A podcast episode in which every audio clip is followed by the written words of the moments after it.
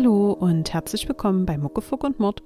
Mein Name ist Julia und ich stelle euch ja jedes Mal einen True Crime Fall aus dem Osten von Deutschland vor. Zunächst mal ein ganz, ganz großes Sorry, dass die Folge in der letzten Woche ja nun doch ausgefallen ist, aber wegen der Prüfungsvorbereitung ist es ja aktuell doch recht stressig und Zeit, außer zum Lernen, quasi so gut wie nicht vorhanden. Ähm, nächsten Montag schreibe ich dann meine erste Klausur und habe so langsam leichte Panikanflüge. Vielleicht könnt ihr das ein bisschen äh, nachvollziehen und nachfühlen. Mm, ich wollte euch trotzdem diese Woche nicht schon wieder hängen lassen und habe mich daher dafür entschieden, nochmal eine ältere Folge neu zu vertonen. Dieses Mal geht es dann für uns nach Sachsen-Anhalt in den Harz. In der Stadt Thale trug sich kurz vor Weihnachten 2011 ein Unglück zu, das bis heute nicht geklärt ist. Es ist der 13.12.2011 und die 26-jährige Elisabeth hat Spätdienst. Sie macht im Moment eine Ausbildung zur Krankenschwester im Klinikum in Goslar. Meist schläft sie dann gleich gegenüber im Schwesternwohnheim. Heute hatte sie allerdings mit ihrem Verlobten vereinbart, zu ihm in die Wohnung nach Thale zu fahren und da auf ihn zu warten. Ein Schlüssel für die Wohnung hatte sie ja immerhin. Ihr Freund ist Brauer und hat Nachtdienst in der Brauerei in Wernigerode und wird dann erst in den frühen Morgenstunden nach Hause kommen. Elisabeth möchte auf ihn warten und ist dieses Mal zum ersten Mal ohne ihn in der Wohnung. Marcel wohnt im ersten Obergeschoss im Haus seiner Eltern. Die Einliegerwohnung kann über eine separate Außentreppe erreicht werden. Elisabeth stört das nicht, dass der Verlobte noch im Haus der Eltern wohnt. Die beiden haben sich in einer Singlebörse im Internet kennengelernt. Schwarzes Glück für Singles, die sich in der Gothic-Szene zu Hause fühlen. Sie sind schon mehr als ein Jahr zusammen und seit etwa zwei Wochen auch verlobt. Sie planen zu heiraten und wollen auch zusammenziehen. Den Dachboden über der Einliegerwohnung des Elternhauses wollen sie eventuell auch noch ausbauen, um dann ein bisschen mehr Platz zu haben. Gegen 22.40 Uhr verlässt Elisabeth die Klinik. Nach Feierabend hat sie feste Rituale. In der Regel geht sie zuerst in das Schwesternwohnheim, kocht Kaffee und raucht eine Zigarette. Im Anschluss duscht sie und richtet ihre Haare. Danach trinkt sie dann meist noch einen Kaffee, raucht eine weitere Zigarette, bevor sie dann in das Auto steigt. Gegen 0.30 Uhr hat sie das Wohnheim schon verlassen und fährt mit ihrem getunten Citroën Saxo nach Thale. Der, ja, also das Auto hat ein doch sehr auffälliges Erscheinungsbild. Etwas weniger als eine Stunde dauert die Fahrt. Die Eltern von Marcel hören nicht, dass Elisabeth die Einliegerwohnung betritt. Dort macht sie sich fertig fürs Bett. Sie zieht also ihre Schlafkleidung an und legt die Sachen für den nächsten Tag zurecht. Am Morgen des 14.12.2011 hört Ute Krüger ein Klirren aus dem Obergeschoss des Hauses. Sie liegt im Bett und denkt, Elisabeth würde vielleicht noch backen. Nach einer Weile steht sie auf und nimmt einen seltsamen Geruch wahr. Es riecht irgendwie versenkt im Haus. Sie schaut die Treppe nach oben und sieht den Qualm, der aus dem Obergeschoss dringt. Da ist es gerade 4.15 Uhr. Sie geht zu ihrem Mann, der noch fern sieht. Dieser öffnet nur kurz die Schiebetür zur Wohnung von Marcel. Hitze und Rauch schlagen ihm entgegen. Sofort alarmiert das Ehepaar die Feuerwehr. Peter Krüger läuft die Außentreppe nach oben. Dort reißt er die Tür auf und auch noch ein Fenster. Es ist ihm nicht möglich, noch tiefer in die Wohnung vorzudringen. Und erst jetzt sieht er Elisabeths Auto auf der Straße und begreift, dass sie in den Flammen sein muss. Als die Feuerwehr eintrifft, sagt er, da oben liegt noch eine. Nach der Brandbekämpfung gegen 6 Uhr morgens wird dann die Leiche von Elisabeth in der Wohnung gefunden. Die erste Vermutung, das Opfer könnte mit einer Zigarette eingeschlafen sein oder eine Kerze hat für den Brand gesorgt. Die Vermutung liegt jetzt nahe, dass es sich dabei um Elisabeth handelt. Mittags klingeln drei Polizeibeamte bei den Schmidts in Eisleben. Karin und Dietmar Schmidt lassen die drei Männer ein und bitten sie ins Wohnzimmer. Ihre Tochter ist heute Nacht in Thale verbrannt, sagt einer von ihnen. Die Eltern können es natürlich zunächst nicht glauben und sind geschockt, was natürlich völlig verständlich ist angesichts der Nachricht. Auch werden Vermutungen geäußert, Elisabeth könne mit einer Zigarette eingeschlafen sein und ja, dass so wohl das Feuer ausgebrochen ist. Der Vater jedoch kann das irgendwie nicht so richtig glauben, weil Elisabeth nie im Bett geraucht hat. Die Mutter ist sich ebenfalls sicher, dass sie das auch nie getan hätte. Der Ermittler sagt, der Brandermittler hätte seinen Bericht noch nicht abgeschlossen, um diese Frage abschließend zu klären. Klar ist, dass Elisabeth allein im Bett in der Wohnung ihres Freundes Marcel gelegen hat, denn der war ja auf Nacht Nachtschicht. Die Eltern des Freundes, die im EG lebten, bemerkten in den Morgenstunden den Brand. Die Mutter hatte schon damals das Gefühl, dass alle Einwände von ihnen nicht ernst genommen werden, werden würden. Der Tagesablauf von der Tochter war ritualisiert und sie selbst auch so überkorrekt. Nach dem Fertigmachen fürs Bett rauchte sie einfach in der Regel nicht mehr. Es ist einfach eine feste Gewohnheit, die Elisabeth damals hatte und von der sie nie abgewichen ist. Der Vater versuchte, den Freund der Tochter zu erreichen. Doch die Leitung war natürlich tot, denn der Freund der Tochter hatte nur eine Festnetznummer.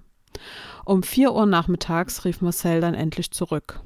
Er berichtete dem Vater dann vom Wasserschaden des Feuerwehreinsatzes und dass man nach dem Brand im ganzen Haus den Strom abgeschaltet hatte und darum funktionierte auch das Telefon nicht. Die Feuerwehr durfte außerdem die Drehleiter nicht einsetzen, da der TÜV abgelaufen war. Der Vater fand die Reaktion des Jungen irgendwie befremdlich, aber auch, naja, auf, auf eine komische Art und Weise vielleicht auch verständlich. Denn das Verhalten von Menschen unter Stress entzieht sich ja jeglicher Beurteilung durch andere. Hier sind ja Übersprungshandlungen auch nicht ganz ungewöhnlich in so einer, ich sag mal, psychischen Ausnahmesituation. Die Eltern erwarteten, dass der Zusammenbruch bei Marcel wohl noch kommen würde. Da die Polizei die Einwände der Eltern nicht beachtete, lautete die weitere Vermutung der Brandursache, dass, dass, dass das Rauchen im Bett von Elisabeth dafür verantwortlich gewesen sein musste. So lag die verkohlte Leiche der Frau eine Woche in der Kühlung der Magdeburger Rechtsmedizin, bevor überhaupt erst eine Obduktion stattfand. Auf Grundlage der Angaben von der Polizei machte die Obduktion kein, also es gab einfach keinen Vorrang vor anderen Autopsien. Ein gewaltsamer Zugang zur Wohnung war ja nicht ersichtlich gewesen und es schien auch irgendwie nichts zu fehlen.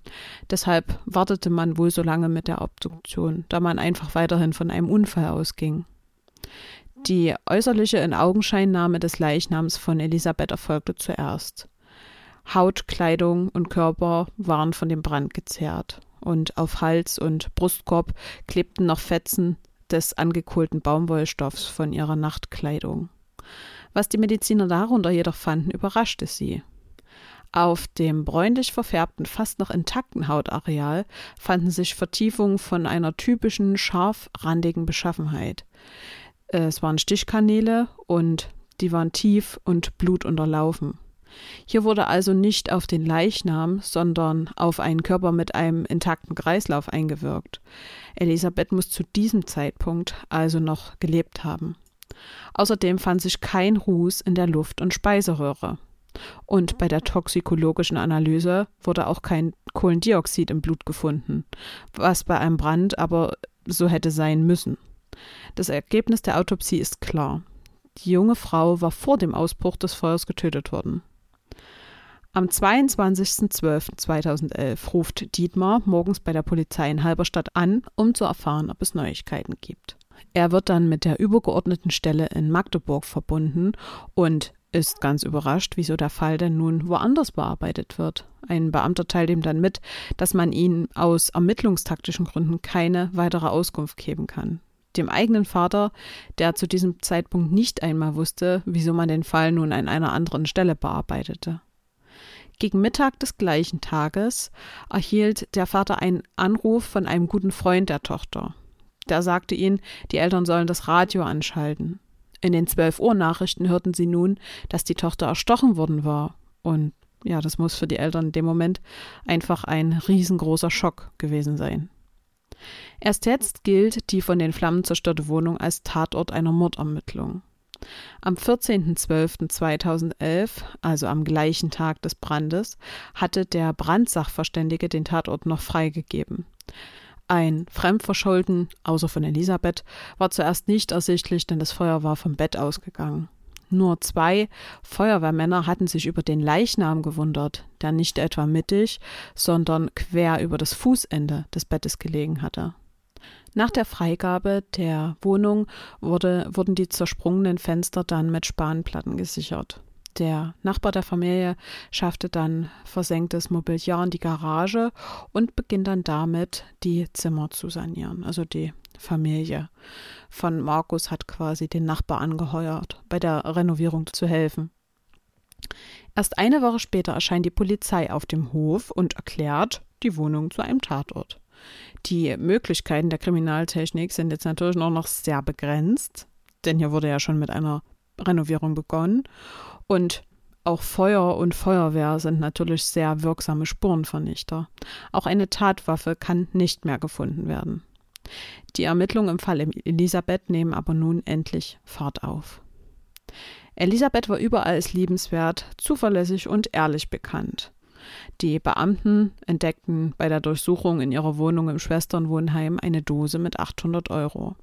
Das erachteten sie als auffällig hoch für eine Azubine. Im Laufe der Ermittlungen versuchte man, Elisabeth eine Verbindung zum Drogen- und Prostitutionsmilieu anzudichten, was jedoch nie bestätigt werden konnte. Der Vater sagte später in einem Interview, einer der Ermittler hätte immer einen sehr feindseligen Unterton gehabt. Wir werden Ihre Tochter so schon noch vom Sockel stoßen. Behalten Sie Ihre Tochter in Erinnerung, wie Sie wollen. Völlig unpassende Aussagen gegenüber den Eltern, wenn ihr mich fragt. Eine sehr gute Freundin und Kollegin von Michaela gerät außerdem in den Fokus der Ermittlungen. Sie hatten ein gutes Verhältnis, redeten über alles Mögliche, manchmal sogar nächtelang. Man wollte ihnen eine sexuelle Beziehung andichten, was Michaela, also die Freundin, bestreitet. Die Ermittler dachten wohl in dem Moment an ein Eifersuchtsdrama. Die Oberstaatsanwältin Eva Vogel rief schließlich in einer Vernehmung die Beamten der Kripo zur Ordnung, weil sie wohl selber wusste, wie Mädchen oder eben sehr gute Freundinnen so sind, gerade in dem Alter. Eva Vogel, die Oberstaatsanwältin, leitet das Verfahren. Ihr und dem Beamten ist klar, dass es nur drei Möglichkeiten gibt, wie Elisabeth zu Tode gekommen sein kann. Entweder war der Mörder mit ihr zusammen in, die, in der Wohnung, also er hat eventuell den Mörder mit in die Wohnung genommen. Sie wurde von einem Bewohner des Hauses getötet oder eine dritte Person hat sich gewaltsam Zugang verschafft. Die Einbruchstheorie ist aber irgendwie schwierig, denn wie soll der Täter hineingekommen sein? Es gab ja keine Einbruchsspuren. Nahm Elisabeth vielleicht jemanden mit in die Wohnung, als sie in Goslar losgefahren ist? Hat sie vielleicht unterwegs einen Bekannten getroffen? Das Auto, also sie fuhr ja ein getuntes Auto, was schon sehr auffällig war, ist allerdings in der Tatnacht niemandem aufgefallen. Also, dass es irgendwie an einer Tankstelle gehalten hat oder dass Elisabeth vielleicht irgendwo auf einem Parkplatz von einer Kneipe oder so gewesen ist und in einem Lokal. Äh, sie hatte auch ein recht auffälliges Äußeres, dunkle Haare, sehr kurze Haare mit einer blonden Strähne.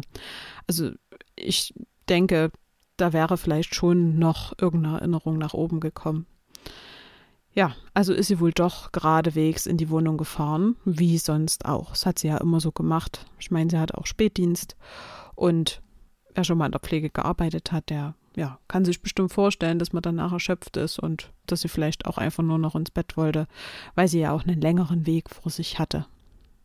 Der nähere Umkreis von Elisabeth wird nun überprüft und es gibt da auch ja ich sag mal, mehrere Verdächtige, die man ein bisschen näher unter die Lupe nimmt. Da ist einmal der Ex-Freund, doch der kann Tickets, Hotelrechnungen und einen Einreisestempel in seinem Pass von einem Urlaub in der Türkei vorlegen, zu der Zeit, als Elisabeth ermordet worden ist. Man schaut sich auch einen Medizinstudenten näher an, der wohl in Elisabeth verliebt gewesen ist. Alle Bewohner des Schwesternheims werden befragt und auch bekannte Gewalttäter der Region und zwei junge Me Männer in der Nähe des Tatorts werden überprüft, die wegen Einbruch und Drogendelikten schon aufgefallen waren. Ein Freund von Marcel bekommt auch Besuch von der Kripo, aber keine dieser Vernehmungen brachte die Polizei im Endeffekt irgendwie weiter. Auch Marcel und die Eltern überprüfte man. Marcel hatte ein Alibi. Er war in der Brauerei und es kam zu Produktionsstörungen. So konnten die Kollegen die Anwesenheit bestätigen und auch die Überwachungskamera zeigte, dass das Auto von dem jungen Mann die ganze Nacht über auf dem Parkplatz gewesen ist. Ute und Peter Krüger, seine Eltern, sind zur Tatzeit allerdings im Haus. Vor allem der Vater rückte in den Fokus der Kommissare. Man setzte ihm so lange zu, bis der Diabetiker wegen seinen gesundheitlichen Beschwerden ins Krankenhaus musste. Elisabeths Eltern fuhren am Tag nach jener Vernehmung zu den Eltern von Marcel nach Thale. Der in dem Moment verdächtigte Vater Peter weinte und sagte, da will ich nie wieder hin, also auf dieses Polizeirevier. Der Verdacht erscheint auf Elisabeths Eltern irgendwie absurd. Und der Vater von Elisabeth sagt, ich hätte für die Unschuld der Familie einen heiligen Eid geleistet. Die Eltern von Elisabeth besucht die Familie Krüger anfangs noch oft in Thale. Wenige Wochen nach dem Tod ihrer Tochter fällt Dietmar auf, dass Marcel immer wieder auf sein Handy sieht. Marcel ist es irgendwie unangenehm, den Eltern seiner getöteten Verlobten zu sagen, dass er sich wieder verliebt hat. Die Mutter von Elisabeth kann das irgendwie verstehen, denn sein Leben geht ja weiter. Was er allerdings nicht verstehen kann, ist, warum er und seine Eltern immer wieder Zweifel daran sehen müssen, dass es ein Mord gewesen ist, der da an Elisabeth verübt worden ist. Sie versuchen zum Beispiel Erklärungen darüber zu liefern, wie die Stichwunden entstanden sind. Ein zersprungener Spiegel könnte die Ursache sein oder die Stangen der Feuerwehrleute, mit denen sie nach Elisabeth suchten. Sie denken zunächst, die Krügers wollen die Tat vielleicht verdrängen, die im eigenen Haus passiert ist. Doch als die Polizei keinen Täter findet, keimt bei den Eltern ein anderer Gedanke. Was, wenn die Ermittler sich geirrt hatten? Hatten die Eltern von Marcel wirklich nichts gehört, bis es lichterloh brannte? Warum redeten sie nach dem Tod so viel über Versicherungsfragen und so wenig über die tote Schwiegertochter? Warum fand Elisabeths Vater im Bericht der Feuerwehr nichts von den angeblichen Stangen der Feuerwehrleute? Er sprach sogar einen der Ermittler darauf an. Dieser sagte, das kann nicht sein und von hinten schon gar nicht. Auf diese Weise erfuhr Dietmar, dass seine Tochter auch Stiche im Rücken gehabt hatte. Irgendwann bricht der Kontakt der beiden Familien ab. Am 22.11.2012 bekommt Katrin Schmidt einen Anruf von Ute Krüger. Sie fragt, warum sich Elisabeths Eltern nicht mehr melden würden und spricht dann von der kaputten Heizungsanlage. Es ist kalt im Haus. Außerdem macht sie zurzeit eine Therapie in der Tagesklinik. Sie würde sich alles von der Seele schreiben, auch den Ärger mit dem Bürgermeister. In Thale gibt es nämlich eine Sammlung für Familien, denen das Schicksal übel mitgespielt hat. Das Geld sollte erst an die Familie Krüger gehen. Es wurde dann aber anders entschieden, da man ja anfangs Marcells Vater verdächtigt hatte. Das Thema erscheint Elisabeths Mutter unerträglich. Immerhin ist ihr Kind tot. Danach gab es keine Treffen mehr zwischen den beiden Familien. In einem Beitrag aus dem Jahr 2014 von Kripo Live wird gezeigt, dass Marcel die Wohnung renoviert hat und wieder darin lebt. Er hat eine Art Gedenktisch für seine verstorbene Verlobte hergerichtet mit Fotos. Außerdem ziert eine große Tätowierung seinen Arm. Zwei Spielkarten, die Herzdame mit Elisabeths Bild und eine zweite mit dem Sensenmann. Lilien, die Elisabeths Grabschmuck waren, eine Sanduhr, Flammen und die Göttin Justitia. In einem Artikel im Jahr 2016 des Stern sagt er, dass kein Täter gefunden wird, weil es keinen gibt. Alles, was die Polizisten ihm bisher vorgelegt haben, sei abstrus und konstruiert gewesen. Ein Fremder wäre nie über die zwei Meter hohe Mauer des Hofes gelangt. Auch, dass Elisabeth jemanden mitgebracht habe, erscheint ihm abwegig. Sonst hätte sie doch nicht ihre Schlafkleidung angezogen.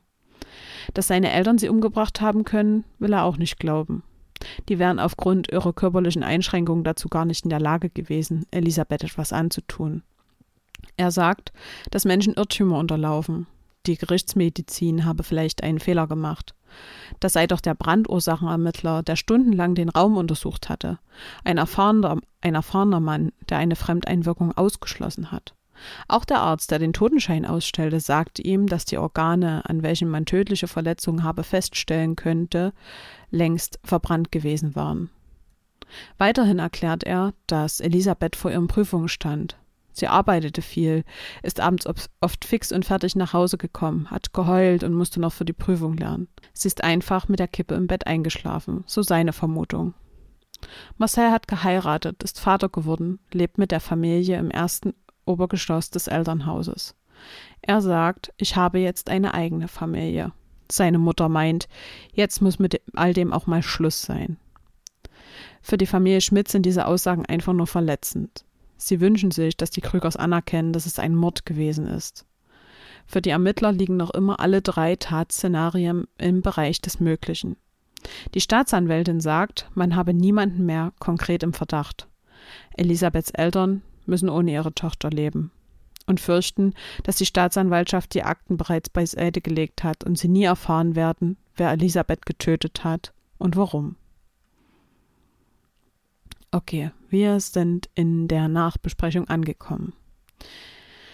Elisabeth ist ja, ich fasse es einfach nochmal kurz zusammen. Elisabeth ist ja, so vermuten es auch die Eltern, nach dem Spätdienst kurz im Schwesternwohnheim gewesen und dann ist sie mit ihrem Auto nach Thale zu ihrem Verlobten Marcel gefahren. Das muss so ungefähr vor 0.30 Uhr gewesen sein, denn da ist ihre Freundin von ihrer Schicht nach Hause gekommen und Elisabeth ist da schon nicht mehr im Schwesternwohnheim gewesen. Marcel hatte ja Nachtschicht in der Brauerei und war gar nicht zu Hause und die Eltern von Marcel haben die Ankunft der Schwiegertochter nicht einmal bemerkt. Dann machte Elisabeth sich in der Wohnung bettfertig. Das Feuer ist dann wohl gegen 4 Uhr ausgebrochen und wurde da erst von der Schwiegermutter bemerkt. Daraufhin hat man die Feuerwehr gerufen und die Leiche von Elisabeth entdeckt. Eine Woche bis zur Obduktion ist dann noch vergangen und inzwischen wurde ja mit den Renovierungsarbeiten der Wohnung begonnen. Also da ist dann auch der vermeintliche Unfall zu dem Mord geworden. Die Familie des Verlobten glaubt nicht an eine Fremdeinwirkung, Elisabeths Eltern hingegen schon angesichts der gefundenen Beweise. Da sind ja einmal die Stiche, die man dem Opfer zugefügt hatte, als sie noch lebte. Es hat ja die Obduktion ergeben. Auch stimmt die Aussage mit den Stangen nicht, wie die Ermittler der Familie mitteilt und gleichzeitig sagt, Elisabeth habe auch Stiche im Rückenbereich gehabt.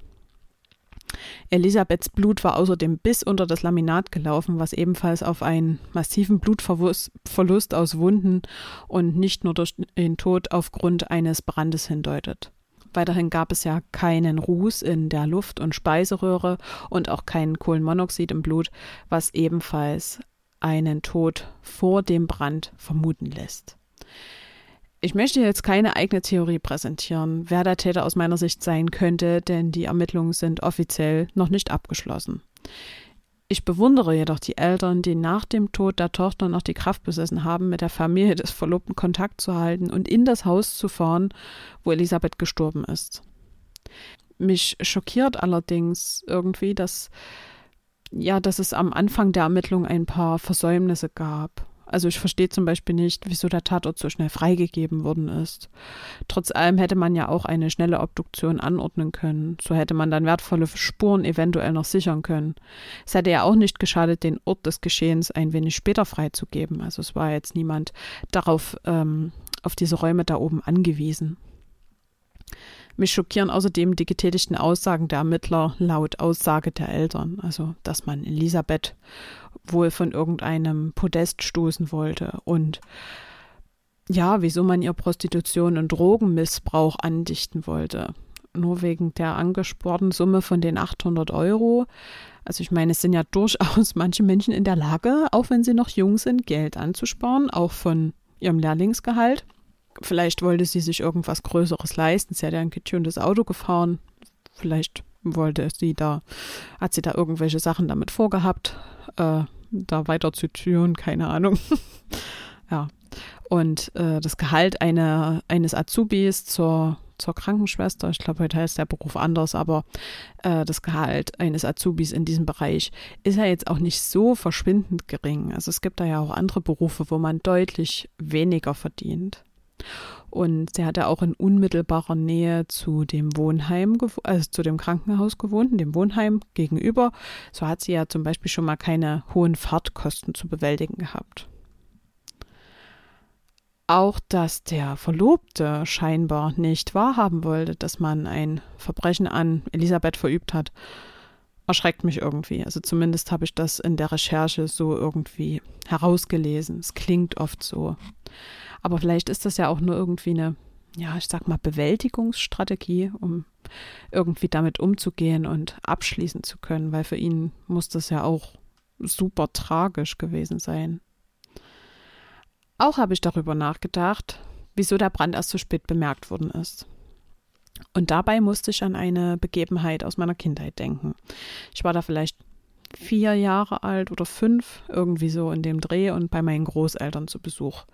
Meine Oma hat dann nachts meinen Opa geweckt. Ich habe da mit im Schlafzimmer geschlafen, weil sie komische Geräusche gehört hat und einen Einbrecher in der Wohnung vermutet hat.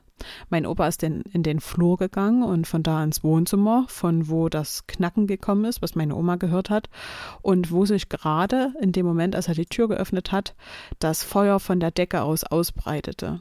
Alle sind dann schnell geflüchtet, sagten den Nachbarn Bescheid und es ist Gott sei Dank niemand zu Schaden gekommen. Verantwortlich für den Brand war der Mann in der Wohnung über meinen Großeltern, der betrunken mit einer Zigarette eingeschlafen war. Der hat das allerdings nicht gemerkt, da er ja, wie gesagt, betrunken war. Also er selber hat den Brand nicht mitgekriegt. Ähm, Elisabeth allerdings war ja nicht betrunken. Also, wie, wie hatte also Elisabeth das Feuer nicht bemerken können? Also hat sie nicht geschrien, ähm, gerade wenn man mit der Zigarette im Bett einschläft und sich das Feuer dann ausbreitet, ne? Also da, da muss man das doch, also ich kann es mir schwierig vorstellen, ne? Ich hoffe, ihr könnt mir folgen.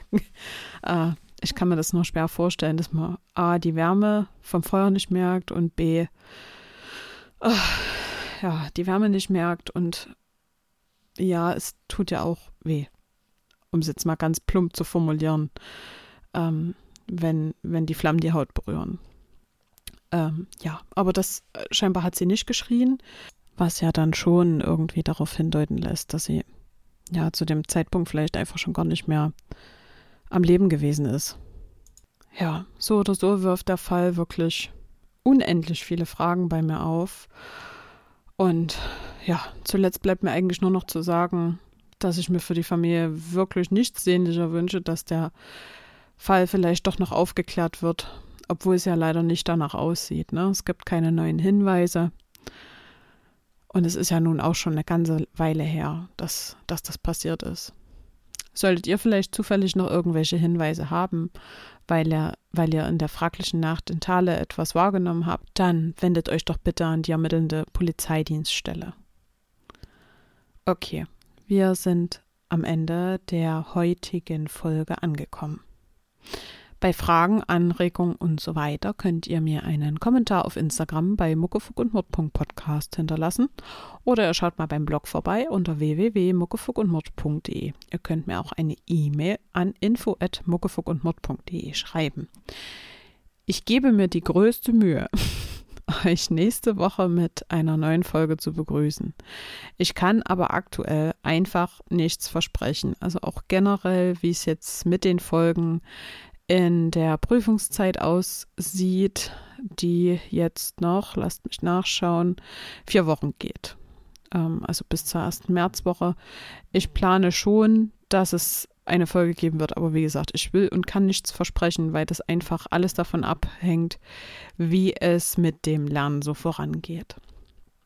Ähm, trotz allem wünsche ich euch eine schöne Zeit.